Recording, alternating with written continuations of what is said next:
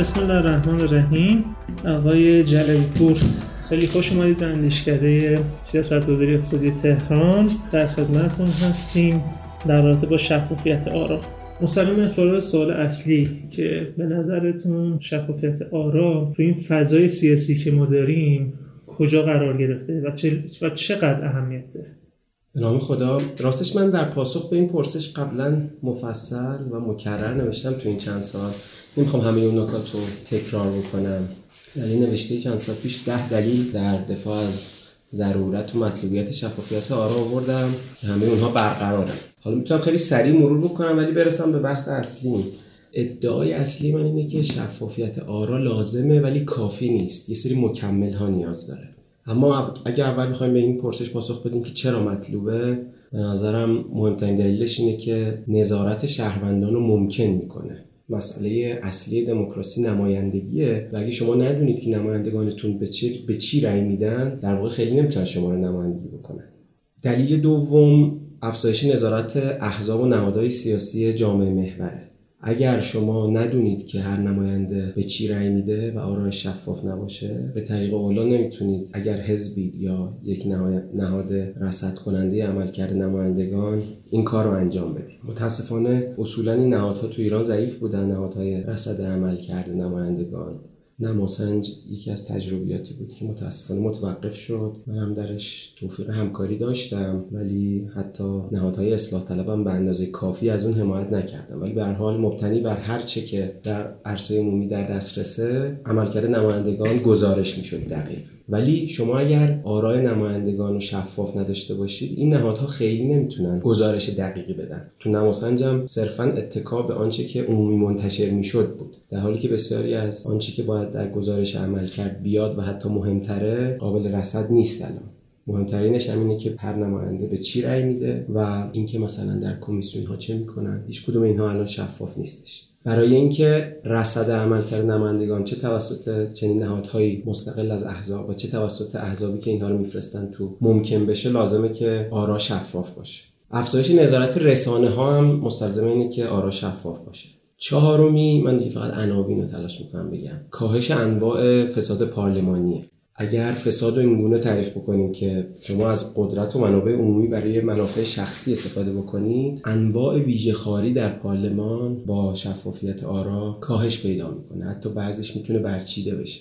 گروه های زینف اهم از وزرا، اولیگارشی مجلس، فرادستان اقتصادی، بنگاه های اقتصادی، انواع گروه ها و نهادهای سیاسی و امنیتی اینا تو شرایط محرمانگی آرا می‌تونن با رشوه و تطمیع و وعده و غیره نمایندگان رو به دور از نظارت عمومی به سمتی جهت بدن که به جای توجه به منافع ملی و غیر همگانی در خدمت منافع گروه های خاص قرار بگیرن.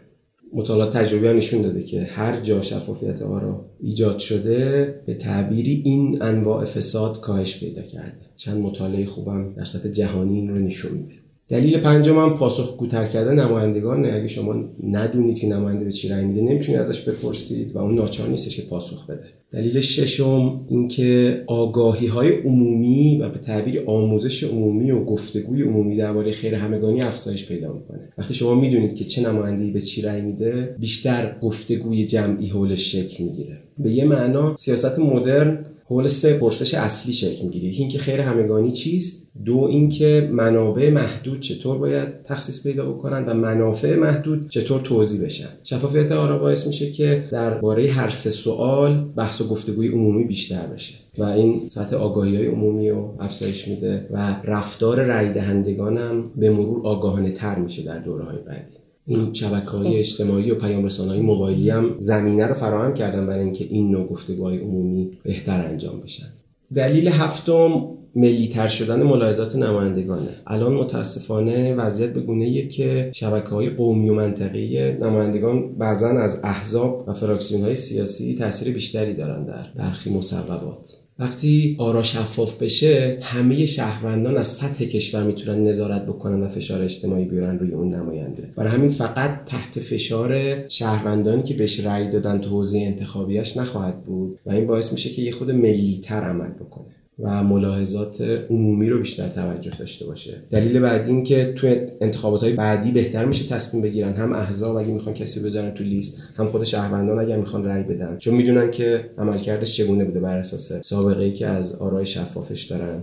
دلیل نهم اینکه عملکرد گروه های حمایتگری یا ادوکسی و کمپین های سیاسی بهتر میشه. چون می‌دونن کی مخالف چه و کی موافقشه. اگر مثلا من می‌خوام به تابعیت مادرانه برسم و این تصویب بشه بر این اساس می‌دونم که کیا بهش رأی مخالف دادن. رو اونا متمرکز میشن برای اینکه آرایشون تغییر بکنه. حالا چه با فشار اجتماعی چه با گفتگو و رایزنی و شما اگر آرای شفاف نداشته باشید اصلا نمی‌دونید که روی کدوم نمایندگان باید متمرکز بشید. مواضع چگونه است؟ لازمه این که این نوع نهادها که در جهت منافع همگانی روی موارد مشخص متمرکز میشن و یه نهاد حمایتگری تشکیل میدن اینه که این اتفاق افتاده باشه. یعنی مثلا الان فرض کنید که گروه ادوکسی شفافیت برای ایران یا دیاران که برای مهاجران کار می‌کنن اگه ندونن که کدوم نماینده مخالف قوانین مورد حمایت اونها اصولا نمی‌تونن منابعشون رو به بهترین شکل مدیریت بکنن و پاسخ بیشتری بگیرن از فعالیت هاشون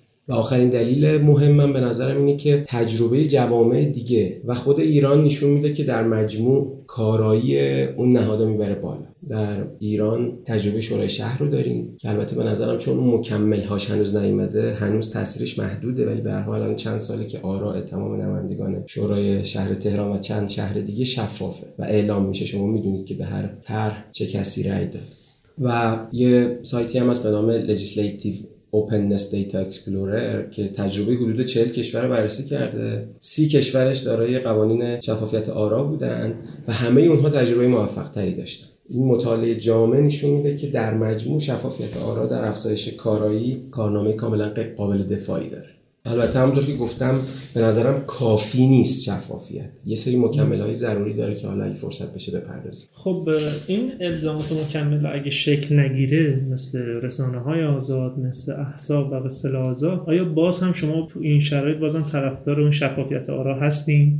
چون بعضیا میگن که در واقع مقدمه این شفافیت آرا این است که ما رسانه آزاد داشته باشیم احساب داشته باشیم و یعنی این شفافیت آرا به جای اینکه به درد توسعه بخوره بیشتر به درد این می‌خوره که یه از نماینده هایی که حالا خیلی هم فعال هستن و در واقع تاثیر گذارن به مرور مثلا رد صلاحیت شن چون دیگه احسابی پشت سر اینا نیست. تفکر رو تو احساب نمیم. به نظر شما اگه این الزامات نباشه این مکمل ها نباشه همچنان شما طرفدار این شفافیت آرا هستین؟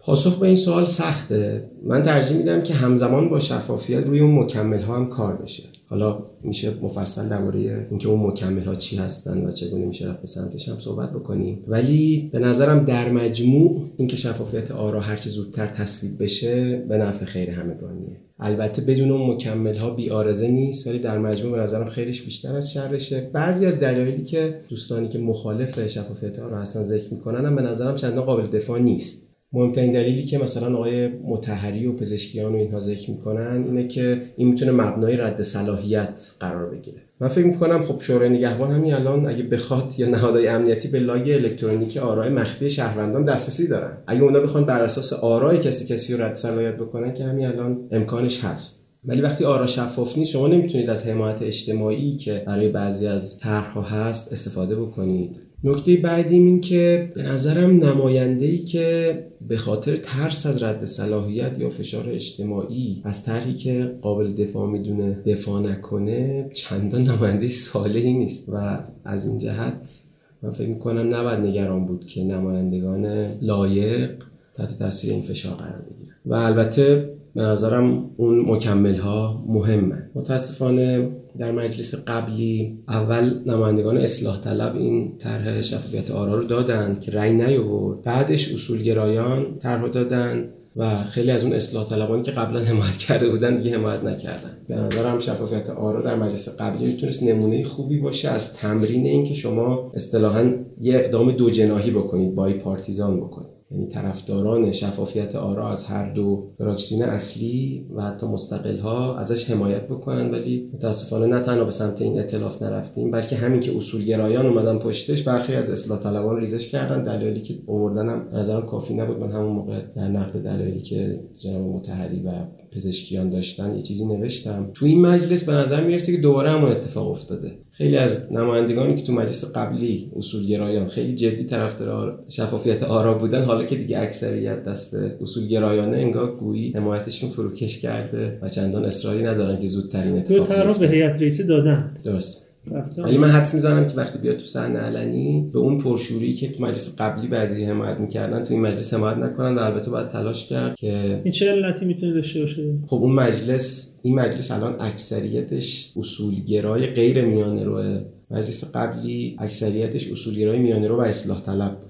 و متاسفانه این ملاحظات جناهی در مجلس قبلی باعث شد که برخی از اصلاح طلبان نپیوندن به حامیان این طرح در مجلس فعلی هم باعث شده که برخی از اصولگرایان حمایت نکنن ولی به نظرم ما باید به سمتش بریم و البته همزمان روی اون مکمل ها کار بکنیم. بحثی این پیش میاد و مخالفین هم خیلی رو بحث دارم بحث تعارض منافع.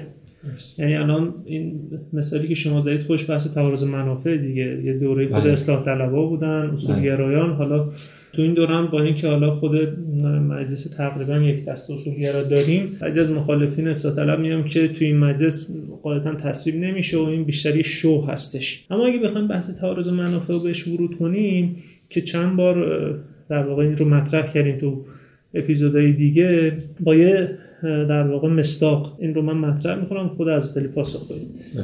فرض کنید که خود از نماینده شهرتون هستین مثلا شهر سنان هستید شهر اصفهان هستید می‌خوان آب دریای خزر رو بیارن اصفهان.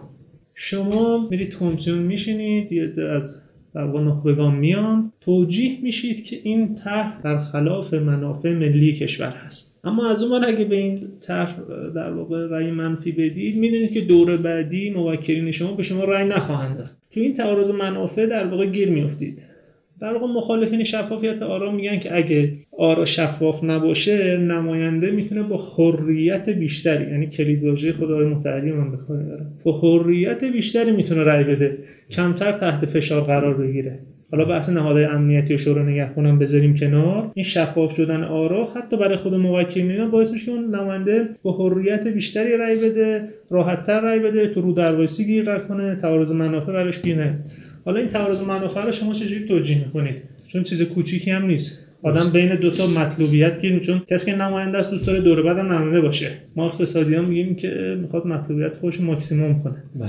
و انسان اقتصادی هم میگن که همیشه بیشتر رو به کمتر ترجیح میده. یعنی به لازم انسان اقتصادی اگه بخوایم تحلیل کنیم ما تو اقتصاد میگیم که 100 درصد رفتار رشنال این هستش که اون گزینه که مطلوبیت خودش رو ماکسیموم می‌کنن اون رو انتخاب کنه. و به لحاظ مادی اگه حداقل در نظر بگیریم اینکه دوره بعد نماینده باشه رفتار اوغلایی اینه که دوره بعد نماینده باشه.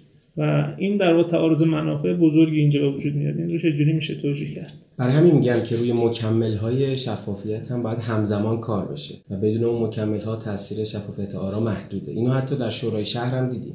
الان چند ساله که همه نمایندگان شورای شهر تهران همه آرایشون شفافه ولی به قدر کافی این در خدمت کاهش فساد نبوده. به خاطر که اون مکمل ها رو نداشته و همزمان بر اونها تاکید کرد. ولی حالا به خاطر اینکه یه خورده دقیق‌تر به سوال مشخص شما پاسخ بدم من اگر نماینده بودم مخالفت می‌کردم با انتقال آب به سمنان به خاطر همون استدلال های محیط زیستی که وجود داره و اینکه خیلی از کارشناسان این حوزه دلایل قابل توجهی در نقدش آوردن. متاسفانه محدوده به این دولت هم نیست. تقریبا همه رؤسای جمهور پیشین در دوره ریاست جمهوریشون طرحهای انتقال آب به زادگاهشون رو داشتن و همش هم تقریبا غیر کارشناسانه ماشاءالله همه از خطه کبیر بله. خیز بودن بله. رؤسای جمهور بله. همه از, از کرمان و یزد و سمنان یا خیلی از صنایع آببری که در زادگاه خیلی از رؤسای جمهور سابق راه اندازی می شده و بهترین جای ایران نبوده برای راه اندازی اونها ولی همزمان ضمن که این رأی رو می‌دادم چون فکر می‌کردم که در راستای خیر همگانی همزمان روی اون مکمل هم تلاش می‌کردم یعنی هم به شفافیت آرا رأی می‌دادم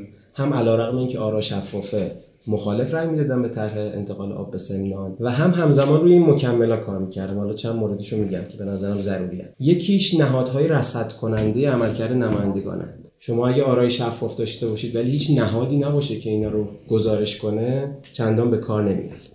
تو ایران میگم نمونه نماسنج داشتیم که این کار رو بر اساس اطلاعاتی که در عرصه عمومی در دسترس بود انجام داد. الان مجلس نما رو هم داریم که البته بیش از این که بخواد رصد کنه آنچه که از نطقها و عملکرد علنی نمایندگان هستش خوب اونجا آرشیو و در دست آرشیو می‌کنه و در دسترس قرار میده. ولی به هر حال هم احزاب هم نهادهای مستقل از احزاب نیاز داریم که بیشتر رصد بکنن و تن بدن به پایش عملکرد نمایندگان. اصولا اون نهادی که از یه لیستی حمایت می‌کنه چه یه جبهه سیاسی باشه چه یک حزب خاص بعد از اینکه اون نمایندگان وارد مجلس شدن هم وظیفه داره که عملکردشون رو رصد بکنه و حتی تغذیهشون هم بکنه. این یکی از ضعفایی بوده که به نظرم اصلاح طلبان هم داشتن. ما مکرر نوشتیم. مثلا در انتخابات 94 وقتی شما تمام سی نفر نمایندگان تهران رو از لیست خودتون دارید بعدش باید برای رصد عملکردشون بیشتر تلاش می‌کردید. همین نماسنجی که گفتم منم همکاری داشتم متاسفانه نتونست حمایت اغلب اصلاح طلبان رو جلب بکنه. و به نظرم اگر نمایندگان فراکسیون امید بهتر رصد می‌شد عمل کردشون و بهتر تغذیه می‌شد توسط همون احزابی که ازشون حمایت کردن خب عمل کردش بهتر می بود و دستاوردهاش بیشتر و ضعفای پرشمارش کمتر. دو خود رسانه ها و شهروندان هم از این بانک داده ها باید استفاده بکنن. لازمه این که یواش یواش فرهنگش جا بیفته اینه که خب شفاف بشه. شاید چند سالی طول بکشه که من به عنوان یک شهروندی که به این نفر رأی دادم چند وقت بار برم ببینم که این به چیا رأی داده اگر مخالفم اعتراض بکنم در رسانه های اجتماعی با استفاده از ابزارهایی که دارم. ولی به هر حال لازمه که اتفاق بیفته در شورای شهر تهران به نظرم به قدر کافی نیفتاده و با اینکه خیلی از آرایی که بعضی از نمایندگان دادن قابل نقده اصلا گویی کسی اعتراض هم نمی‌کنه کسی خیلی نمی‌فهمه. کمند رسانه ها و شهروندانی که از این بانک داده های شفاف دارن استفاده می‌کنن. یه مکمل بسیار مهم دیگه اینه که انتخابات حزبی بشه در ایران و علاوه بر این استانی بشه.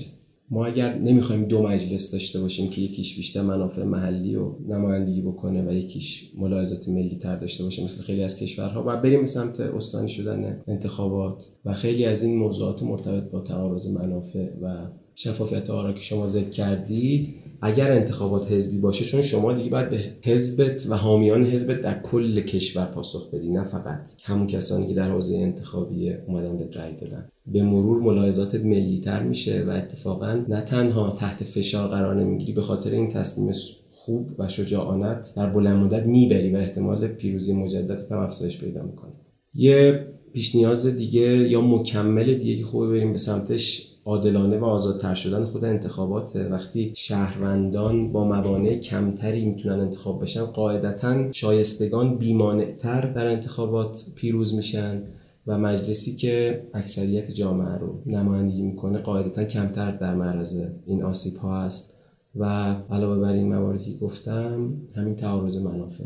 الان لایه تعارض منافع متاسفانه با چند سال تاخیر توسط دولت به مجلس داده شد به عمر مجلس قبلی قد نداد تو مجلس فعلی هم هنوز تصویب نشده. امیدوارم این زودتر تصویب بشه و حتی ارتقا پیدا بکنه. همین نسخه ای که دولت پیشنهاد کرده گام بلندیه به جلو ولی نواقصی داره. و اگر مقایسه بکنیم با قوانین پیشرو تعارض منافع در جوامع دیگه خیلی قابل اصلاح و ارتقاست. امیدوارم این قانونم اصلاح و ارتقا پیدا بکنه و بعد تصویب بشه و اجرا هم بشه. چون از قوانینی که ما تا اجرای خوبش فاصله زیاد خواهیم داشت. اگر این مکمل ها به ویژه این نهادهای رصد کننده نمایندگان و رسانه و شهروندانی که حساس ترن و انتخابات حزبی شده و استانی و آزادتر و قوانین تعارض منافع هم محقق بشن. به نظرم شفافیت آرا خیلی بیش از آنچه که الان مثلا در شورای شهر تهران داریم می‌بینیم خادم منافع عمومی و کاهنده فساد خواهد بود. فقط یه چیزی که هستش اینه که حالا بحث اون اراده سیاسی برای انجام قانون هم هست. من در واقع یه فلش بک بزنم بیام به دو سال قبل ماده 29 قانون برنامه ششم که اومده دو سال فقط منتظره که یه سامانه بیاد بالا که حقوقها و دارایی‌ها در واقع شفاف شه. و خب خود دولت میگه که خب نهادهای زیر مجموعه رهبری صدا سیما نمی‌دونم قوه قضاییه مجلس تو بده. مجلس میگه آقا شما که اجرایی هستی شما اول شروع کن. من با چند نفریم که صحبت کردم لاقل به نظر می‌رسه اون اراده نیستش. چون اگه واقعا اگه می‌خواست دولت این کار رو کنه می‌تونست دولت این رو اعلام کنه و بعد به مردم بگه که نگاه کنید ما اعلام کردیم شفاف اما این نهادها اعلام نکردن تا روسیه شبتر که در روغش باشه بله. اما متاسفانه میگم با اینکه دو سالی تقریبا از این گذشت هیچ اراده سیاسی برای انجام این در واقع ماده 29 قانون برنامه ششم نیستش در واقع ترس از اینجاست که یه فشاری در رابطه شفافیت به وجود بیاد. این تبدیل به قانون هم بشه و توی اجراش دیگه توی این سنگلاخ این تیپی گیر بیفته. تا بیاد اجراش هم صد تا ماده و تبصره بهش اضافه شه و بعد حتی شاید دچار فراموشی شه. مثلا ماده 29 جزء ماده موقت قانون برنامه شما. ممکنه سریال اصلا چه ماده وجود نداشته باشه. نظر شما چیه؟ آیا این شفافیت اگه تصویب شه ممکنه که به سرنوشت ماده 29 دچار بشه؟ و اینکه اگه می‌خواد چنین اتفاقی بیفته چیکار کنیم که این اتفاق نیفته؟ من با کاغذ انگاری قانون مخالفم. یعنی نمیگم هیچ تأثیری نداره تغییرات حقوقی. ولی قطعا کافی نیست. ما برای اینکه ساختارها به نحو حقیقی به نحوی تغییر کنن که کاهنده فساد باشن به لوازم خیلی بیشتری نیاز داریم و منم مثل شما منتقد این دولت هستم. در خیلی از حوزه ها به نظرم به قدر کافی کوشا نبوده در شفاف سازی در چند وزارتخونه این اتفاق افتاده و گام های خوبی بوده ولی اصلا در حدی که انتظار می‌رفته نبوده. من فکر می‌کنم نه فقط این دولت بلکه هر دولت دیگه ای در برابر شفاف شدن مقاومت خواهد کرد. چون منافع خیلی از مدیران در اینه که شفاف نباشه تصمیم گیری هاشون. و کلا اندک سالاری اقتصادی تهدید میشه با این قوانین. و به نظرم هیچ راهی نیست جز اینکه بیشتر مطالبه بشه و هر جا که میشه فشار آورده بشه شفاف بشه. مثلا همین شفافیت آرا در مجلس. ولی برای بقیه مواردم فشار رو باید ادامه داد.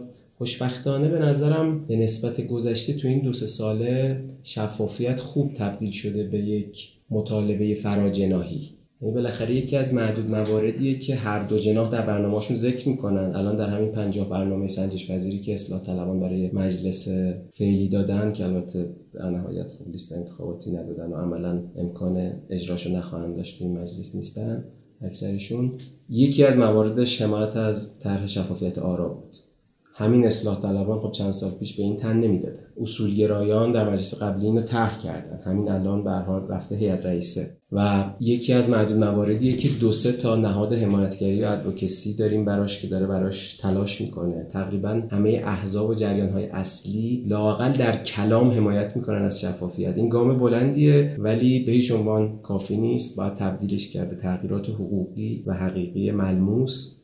در همین زمین شفافیت آرام به نظرم خوبه که مجلس تشویق بشه که به صرف شفاف شدن آرا در صحنه علنی اکتفا نکنه. من یه پیشنهادی داشتم یه بارم نوشتم که ما نیاز داریم به طرح شفافیت پارلمانی که چند محور داشته باشه. یکیش همین که آرا شفاف باشه و کامل گزارش بشه. دوست محور دیگه خیلی کوتاه الان میگم. اینکه صدا سیما موظف بشه با با راه اندازی شبکه تلویزیونی اختصاصی مجلس ایران نه فقط جلسات صحنه علنی بلکه هر چه که در کمیسیون های مجلس میگذره رو به طور زنده پخش بکنه و وقتی چند کمیسیون هم همزمانا غیر زنده پخش بشه. خیلی از کشورها این شبکه رو الان دارن. و این پخش زنده جلسات کمیسیون ها و صحنه علنی خیلی کمک می‌کنه به اینکه نظارت عمومی تسهیل بشه و افزایش پیدا بکنه. وقتی چشمای بیشتری نمایندگان ولو در جلسات کمیسیون ها و صحنه علنی رصد می‌کنن قاعدتا هزینه ضعف عملکرد نمایندگان افزایش پیدا می‌کنه. الان متاسفانه وضعیت جوریه که خیلی از نمایندگان طرحهایی که بهش رأی میدن یا مخالفت می‌کنن باهاشون نمی‌خونن. وقتی شما مثلا جلسات کمیسیون ها رو پخش می‌کنید کسی که آماده نیست خیلی روشن میشه و در معرض نقد رسانه ها و احزاب و شهروندان قرار می‌گیره. این یکی از مواردی که به نظرم خوبه باشه. حالا که صدا سیمای ایران ده ها کانال داره حالا یه کانال دیگه هم بذاره روش و خیلی هم پرهزینه نیست. همین الان همه جلسات مجلس داره ضبط میشه. همین الان همه جلسات کمیسیون ها داره ضبط میشه. فقط اونجا پخش زنده خواهد شد. مثل همین رادیو سراسری که پخش می‌کنه. دو خود مجلس در بندی این داده های آرای شفاف نمایندگان و گزارش عمل کردشون یه سامانه کاربرپسند طراحی بکنه. حالا شما اگه شفافم بکنید این داده ها اگر خوب ارائه نشن تاثیرش به اندازه که باید نخواهد بود.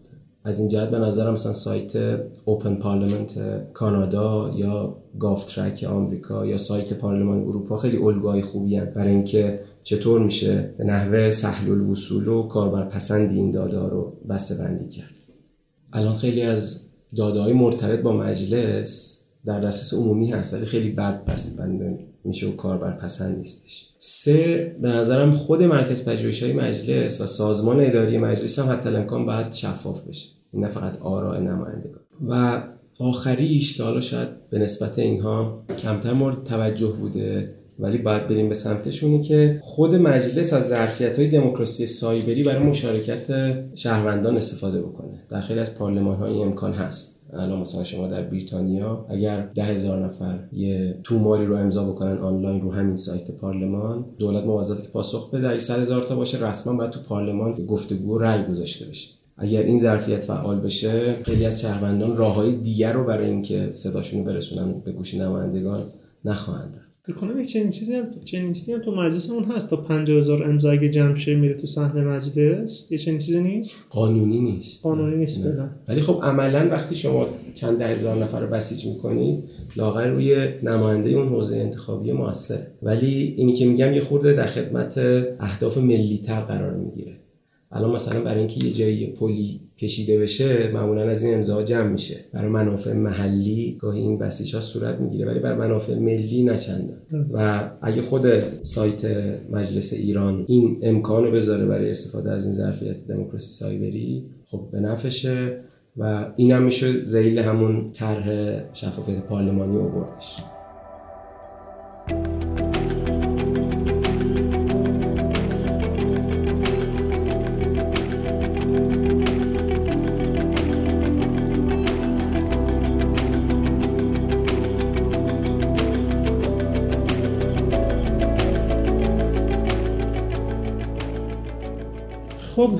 یه بحثی که مطرحه به نظرتون چون بالاخره پارلمان هم از احزاب شکل می‌گیره و از افراد شکل می‌گیره احزاب خودشون تو اشل کوچیکتر بیان این شفافیت رو در واقع بازی کنند یا در واقع بازآفرینی کنند تو بین خودشون داشته باشن. مثلا فرضاً میگم شورای اصلاح طلبان یا کسایی که بالاخره مجموعی از افراد جمع شدن بیان مثلا شفاف اعلام کنن که اگر این لیست امید تهران آقای ایکس خانم ایگرگ هستش مثلا تو شورالی مطرح بحث شده سی نفر بودیم چل نفر بودیم مثلا این خانم ایکس به این علت اومده تو لیست مثلا از سی نفر 25 نفر بهش رأی مثبت دادن. درست. چرا احزاب این رو نمیان بین خودشون به عنوان تمرین در واقع شفافیت و همین رو به مرور می‌تونن یاد بدن به دیگرون؟ همین رو می‌تونن تو رسانه ها بیارن همین رو می‌تونن بیان جز اهدافشون یعنی جز برنامه هاشون که اگه یه روزی مردم مجلس دست ما افتاد یه چنین سیستمی رو در واقع ما اجرا می‌کنیم چون یه جمله معروفی که حالا یکی از این آقایون هم گفته واقعا با دستمال کثیف شما شیشه کثیف رو که نمی‌تونید تمیز کنید.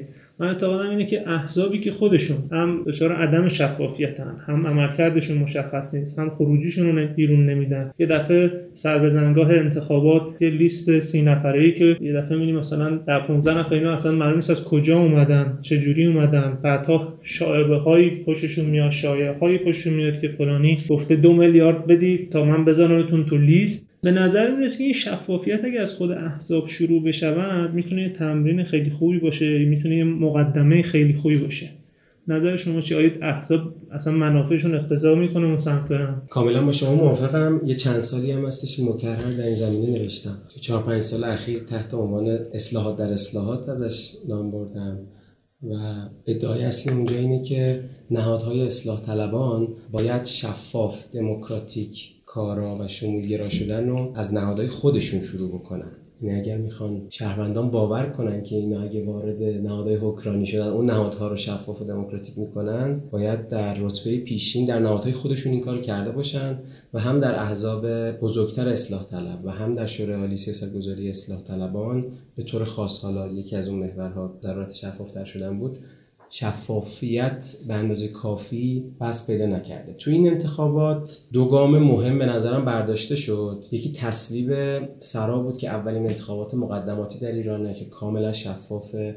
به جای اینکه یه اولیگارشی سیاسی بیان لیستو ببندن کلیه اعضای احزاب و حامیان جدی اون جریان شفاف رأی میدن که چه کسی بره در لیست. که خب متاسفانه البته کار به اجراش نرسید چون بعد از رد صلاحیت ها تصمیم شورای عالی سیاست گذاری این شد که در انتخابات شرکت نکنه و شرایطش فراهم نشد. ولی به هر حال همین که این جریان اینو تصویب کرد خیلی گام مهمی بود. به هر حال اون گروه چند ده نفره که تا الان داشته لیستو میبسته این قدرت رو حاضر شد منتقل بکنه به بدنه. محقق نشد. ولی جالبه که اصولگرایان این کار رو بخششون انجام دادن. یعنی ایده شاید در جبهه اصلاح طلبان اول طرح شد. حتی اول همین اسمش هم حتی همین سرا گذاشته بودن. سامانه رئیسنجی اصلاح طلبان بود نکردن سامانه رئیسنجی اصولگرایان. و به نظرم هر دو جناح باید تشویق بشن و هل داده بشن به سمت اینکه انتخابات مقدماتی برگزار بکنن. برای شفافتر کردن فرایندهای گزینش نامزدها در انتخابات شورا و مجلس و ریاست جمهوری. علاوه بر این خود ساختارشون هم باید شفافتر باشه.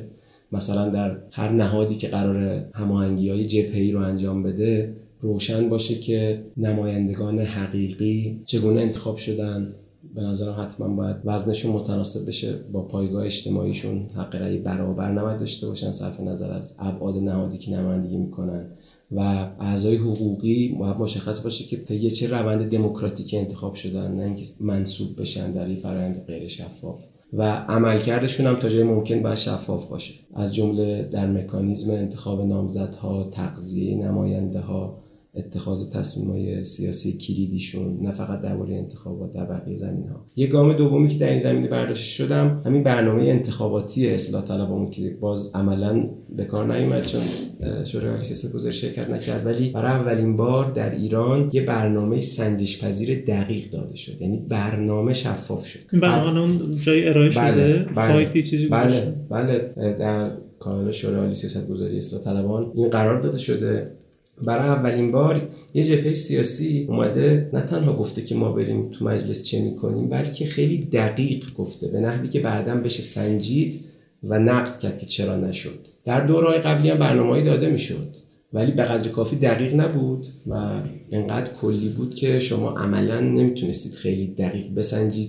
اینقدر درصدش مثلا محقق شده و تقاضا بکنید که اون جریان بره به سمت اینکه شفافتر و پاسخگوتر باشه. تو این انتخابات لاقل یک جریان اومد 50 وعده کاملا دقیق داد. اگه وعده اقتصادی بود عدد رقمش مشخص بود. اگه لایه‌ای بود معلوم بود چیه محتواش. و حالا اصلاح طلبان در این دوره امکان مشارکت و ورود به مجلس پیدا نکردن. ولی اگه این مش در دورهای بعدی و توسط همه جناها ادامه پیدا بکنه به نظرم خیلی گام مهمیه. چون مهمترین چیزهایی که باید شفاف بشه در یک جبهه و حزب سیاسی فرایند انتخاب نامزد هاست که یه انتخابات مقدماتی دموکراتیک بهترین شکلشه و برنامه ها و وقتی آرا شفاف باشه شما بر اساس این دو می‌تونید عملکرد نمایندگان رو هم بهتر رصد بکنید بعد از اینکه وارد مجلس شد. خب البته این پیش زمینش اینه که اکثریت مجلس رو در اختیار داشته باشن. شما اگه. برنامه داشته باشید درست. مثلا یک سوم مجلس داشته خب باشید همینه ممکنه- گفته بودن دیگه. گفته بودن اگه ما اکثریت بشیم تعهد میدیم که اینا تصویب شه. حداقل ما تصویب کنیم. حالا اینکه مثلا شورای نگهبان تایید بکنه اینا بحث دیگریه. ولی حتی اگه نشدیم اولا نماینده های ما به اینها رأی میدن.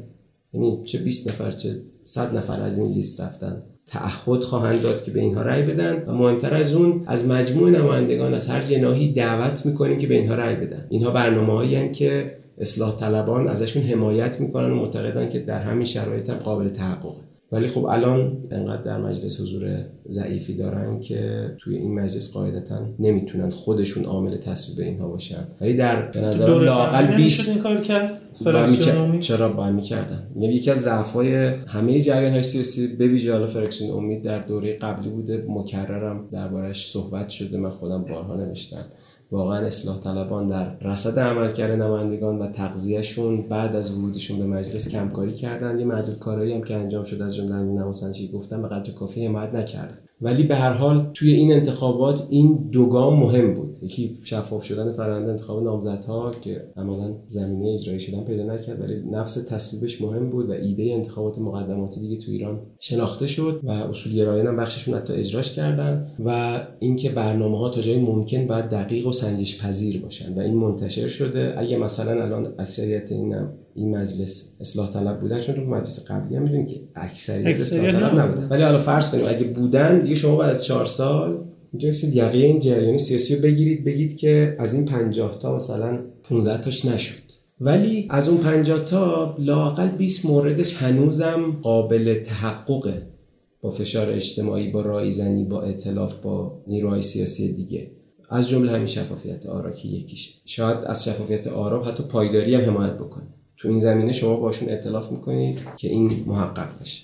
یا حتی اگه هیچ نماینده ندارید صرفا در عرصه عمومی طرحش می‌کنید و مطالبه گری می‌کنید به امید اینکه نمایندگان بیشتری حمایت بکنن ولی در مجالس بعدی اگر احیانا با مشارکت بالاتری باشه و تنوع بیشتری هم داشته باشه خیلی از اینها قابل تحقق با تاخیر الان با توجه اینکه مجلس جدید در واقع تقریبا شوخش قاطعه اصولگرا داره و شفافیت آرا رو مطرح کردن وظیفه جریان اصلاح طلب به نظر می‌رسه که مطالبه رسانه‌ای مطالبه اجتماعی به نظرتون داره خوب انجام میشه چون داره انجام میشه توی مجلس اصولگرا.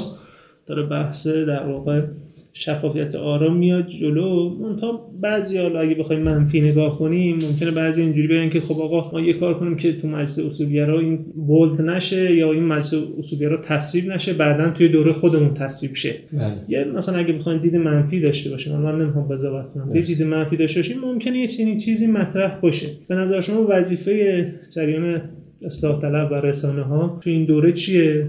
که این طرحی که یه زمان خودشون میگن مال ما بوده یعنی خودشون مطرح کردن خودشون روش کار کردن خودشون دغدغه‌شو دارن. حالا که تو این مجلس در واقع مطرح شده جریان اصلاح طلب باید چیکار کنه؟ من به نظرم خب اغلب اصلاح طلبان این مجلس و مجلس 40 درصدی و اقلیت محسوب می‌کنن و متاسفانه توجه نمی‌کنن که این مجلس حتی با همین وضعیت قوانینی تصویب خواهد کرد. می‌تونه می‌تونه به جای اینکه خیر عمومی داشته باشه شر عمومی داشته باشه. و اگر شما دغدغتون از سیاست ورزی هدفتون بست خیر همگانیه موظفید در همون جهاتی که به خاطرش می‌خواستید تو انتخابات شرکت بکنید همچنان فضا سازی و رایزنی بکنید برای اینکه این مجلس خیرش بیشتر باشه شرش کمتر. به نظرم شفافیت آرا از مواردیه که در مجموع به ویژه اگر اون مکمل هاش هم همزمان پیگیری بشه و من خیلی تاکید دارم که شفافیت لازم هست ولی کافی نیست.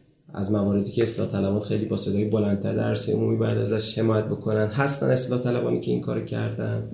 مکرر تعداد زیادی از ایرای فکری و سیاسی این جریان در این زمینه نوشتن. بازم باید نوشت و حمایت کرد. من شخصا از اینکه چنین قانونی در این مجلس تصویب بشه به ویژه اگر اون مکمل ها هم بهش توجه بشه خوشحال میشه علیرغم همه نقدایی که شاید به بقیه عمل کرده این مجلس داشته باشه. با خود اصلاح طلبها برگردیم جلوی پور به نظر شما خب این انتخابات که بالاخره از دست رفته برای انتخابات آتی آیا اون بحث اون سرا یا بحث اون پارلمان اصلاحات فقط باید دم انتخابات مطرح شه یا نه؟ از همین الان باید یه صحبتایی کرد. از این برم خب جریان اصولگرام همینطور. چون به نظر میسه احزاب ما میخوابن میخوابن تا می‌رسه به چند ماه مونده به انتخابات بعد همه در واقع سوپر اکتیو میشن دیگه. شروع می‌کنن فعالیت کردن و مقاله نوشتن و افرادشون آوردن و اینا. تا انتخابات بعدی اگه قرار باشه یه مدلی شبیه سرا یا یه مدلی شبیه پارلمان اصلاحات انجام بشود به نظرتون باید چیکار کنن اصلاح طلبا که به این سمت برن؟ و اینکه تو این حوزه حالا قبل از ورود به قدرت شفافیت کجای کار اینها قرار می‌گیره؟ چون ببینید یه زمان هستش که شما هنوز دستون به قدرت نرسیده یکی دستش به قدرت نرسیده یه حرفایی رو می‌زنه. اما به محض اینکه به قدرت می‌رسه اون حرفاش در واقع برعکس میشه. من دقیقه که دارم در سوالی که می‌خوام منتقل کنم اینه که تا انتخابات بعدی خود جریان اصلاح طلب لاغر. حتی جریان اصولیگرا اونایی که فعلا رأی نیاوردن. یه زمان خیلی مناسبی دارن برای بازآفرینی خودشون. برای اینکه تمرین دموکراسی بین خودشون کنن مشق دموکراسی کنن مشق شفافیت کنن. بالاخص جریان اصلاح طلب به نظر تو این حوزه می‌تونه تو این چند مدت چیکار کنه؟ در مطلوبیتش که تردید نیست. من با پارلمان اصلاحات به این شکلی که حزب کارگزاران طرح کرد مخالفم. چون به نظرم اون پارلمان اصلاحات نیست. پارلمان کارگزاران نظام شما ترکیبی که پیشنهاد شده برای پارلمان اصلاحات ببینید بیشتر بازنشستگان استاندار و وزیر و کارگزاران سابق نظام که حالا احیانا اون وقتی که مسئولیت داشتن نزدیک بودن به اصلاح طلبان جزو این جریان حساب می من به نظرم ما بازسازی اصلاح طلبان نوسازیشون و توانمندسازی نهادهاشون رو باید در اولویت قرار بدیم. در این زمینه هم بارها نوشتیم. همونطور که گفتم این اصلاحات در اصلاحات هستن. برای همین این چند سال خیلی زیاد به کار بردم. و فکر می‌کنم که یکی از محورهای اصلی این اصلاحات در اصلاحات همین شفاف و کارا و دموکراتیک تر شدن نهادهاشون باید باشه. این در سه لایه قابل پیگیریه. یکی لایه خود احزاب اصلی به هر چند حزب این جریان بزرگتر و جدیترن. مثلا حزب اتحاد که شاید بزرگترینشون باشه باید خودش رو شفاف و دموکراتیک و کاراتر بکنه در فرصت پیش رو. یعنی اصلاح از خود حزب شروع بکنه. در یه سطح بالاتر به نظرم احزابی که همزمان دموکراسی خواه و عدالت جوان یعنی این بال حالا به تعبیری عدالت خواه تر این جریان که می‌تونه حوله سری برنامه ها هم وفاق داشته باشه اینا باید با هم هماهنگتر عمل بکنن و یه فضایی داشته باشن برای هماهنگی موثرتر. و در سطح سوم برای اصلاح اون نهادی که قرار همه احزاب و چهرهای اصلی اصلاح طلب و هماهنگ بکنه در انتخابات باید شفاف و دموکراتیک بشه. دو راه بیشتر وجود نداره. یا باید شورای عالی سیاستگذاری فعلی تن بده به این تغییرات که همش هم ضروریه در راستای دموکراتیک شدن و شفاف شدن. یا اگه نمیشه یه نهاد دیگه جایگزینش بشه. و من هم موافقم که یه جریان سیاسی اگر صادقه در این که می‌خواد در نهادهای حکمرانی این کارا رو بکنه باید به طریق اولا در نهادهای خودش اینو نشون داده باشه. و این اختصاصی به انتخابات هم نداره. خیلی از این مواردی گفتم باید انجام بشه. شهروندان عادی مثل من هم در توانشون بهشون کمک کردن. برای تقضیه بهتر نمایندگان برای رصد عمل کردشون اینها متاسفانه قدر کافی مورد حمایت احزاب و چهرهای اصلاح طلب نبوده تا الان و باید قرار بگیره. ما باید بریم به سمتی که تازه فردا انتخابات کار نهادهای سیاسی شروع بشه. برای اینکه عملکرد بهتری داشته باشن. نمایندگانشون در دولت و شورا و مجلس. نه مثل الان که تمرکز اغلب نهادهای سیاسی متمرکزه بر انتخابات و بعدش تقریبا رها میشه. شما اگر بعد از انتخابات بهتر عملکرد و پایش کنید و بهتر تغذیه بکنید دستاورداتون هم بیشتر خواهد شد و در انتخابات بعدی هم احتمالا بهتر می‌تونید نتیجه بگیرید. و خیلی از این مواردی که چنین نهادهایی باید پیگیری بکنن در هر سه که گفتم اصلا ربطی به انتخابات هم نداره. در حال شما در این ساختار سیاسی برای توانمندسازی نهادهای حاکمیتی و مدنی برای اینکه ظرفیت های حل مسئله ایشون افزایش پیدا بکنید یک کارهایی باید منظم انجام بدید و الان به قدر کافی نمی‌دید. و به نظرم این تاکید شما کاملا قابل دفاعه. خوشبختانه الان بیش از قبل مورد توجه قرار گرفته. اون اوایل که از اصلاحات در اصلاحات و این حرف می‌زدیم اغلب اصلاح طلبان همراه نبودن. الان اغلبشون همراهن اغلبشون متوجه این شدن که باید این توانمندسازی نهادهای اصلاح طلبان بازسازیشون و تقویت پایگاه اجتماعی و نهادهای اصلاح طلبان رو در اولویت قرار بدن. ولی هنوز خروجی ملموسی نداشته. می‌دونم یه گفتگوهایی در جریان خیلی از چهره ها و نهادهای پیشروتر این جریان هماهنگی رو شروع کردن. ولی امیدوارم قد بده به انتخابات بعدی. و اصلاح طلبان در انتخابات بعدی حالا صرف نظر از که نتیجهش چگونه میشه تو این شیش ماهی که مثلا قبل از انتخابات فرصت طرح ایده ها و نامزدها هستش عملا نشون بدن که شفافتر عمل می‌کنن و برنامه هاشون دقیق تره و از این فرصت برای بازسازی خودشون هم استفاده بکنن. تلاششون هم محدوده به پیشا انتخابات نباشه. بعد از انتخابات هم ادامه پیدا بکنه و به نظرم تا اطلاع ثانوی این نوع اصلاح در احزاب و نهادهای اصلاح طلب و به تعبیری تغییرات و اصلاحات گفتمانی و تشکیلاتی که به نظر مهمترینش باید تاکید توامان بر عدالت و دموکراسی باشه نه صرفا دموکراسی. کاریه که هرچه توان این جریان مصروفش بشه میطلبه. خب خیلی متشکر اگه نکته آخری موندم بفرمایید. نه خیلی متشکر امیدوارم که مخاطبانتون خسته نشده باشید. سلامت باشید. ممنون از اینکه وقت رو در اختیار ما قرار دادید ای جلوی پور عزیز. انشالله که بتونیم به بحث شفافیت تو کشور کمک کنیم. فارغ از مسائل جناهی و این یه مطالبه عمومی بشه تو مجلس جدیدم رأی بیاره و از این به بعد این بحث شفافیت و همه حوزه ها در واقع به وجود بیاد حالا چه شفافیت آرا چه ماده 29 بله. قانون برنامه ششم و تو زمینه دیگه هم در واقع تسری پیدا کنه ان البته خب شفافیت کافی نیست دیگه یعنی بله، بخش از بله. یک پکیج باید باشه که حزبی شدن انتخابات تعارض منافع افزایش نظارت احزاب و. رسانه ها و شهروندان با استفاده از این داده ها همزمان افزایش پیدا بکنه یه سوال مستقل دیگه تو ذهنم اومد. اگه حزب اتحاد در واقع ملت بخواد پیشرو باشه تو این زمینه حاضره که امروز مثلا اعلام کنه منابع مالیش از کجاه افرادش چجوری دارن چیز می‌کنن انتخابات حداقل انتخابات حزبی خودش رو سایت بذاره منابع مالی خودش رو بذاره که آقا ما خیلی شفاف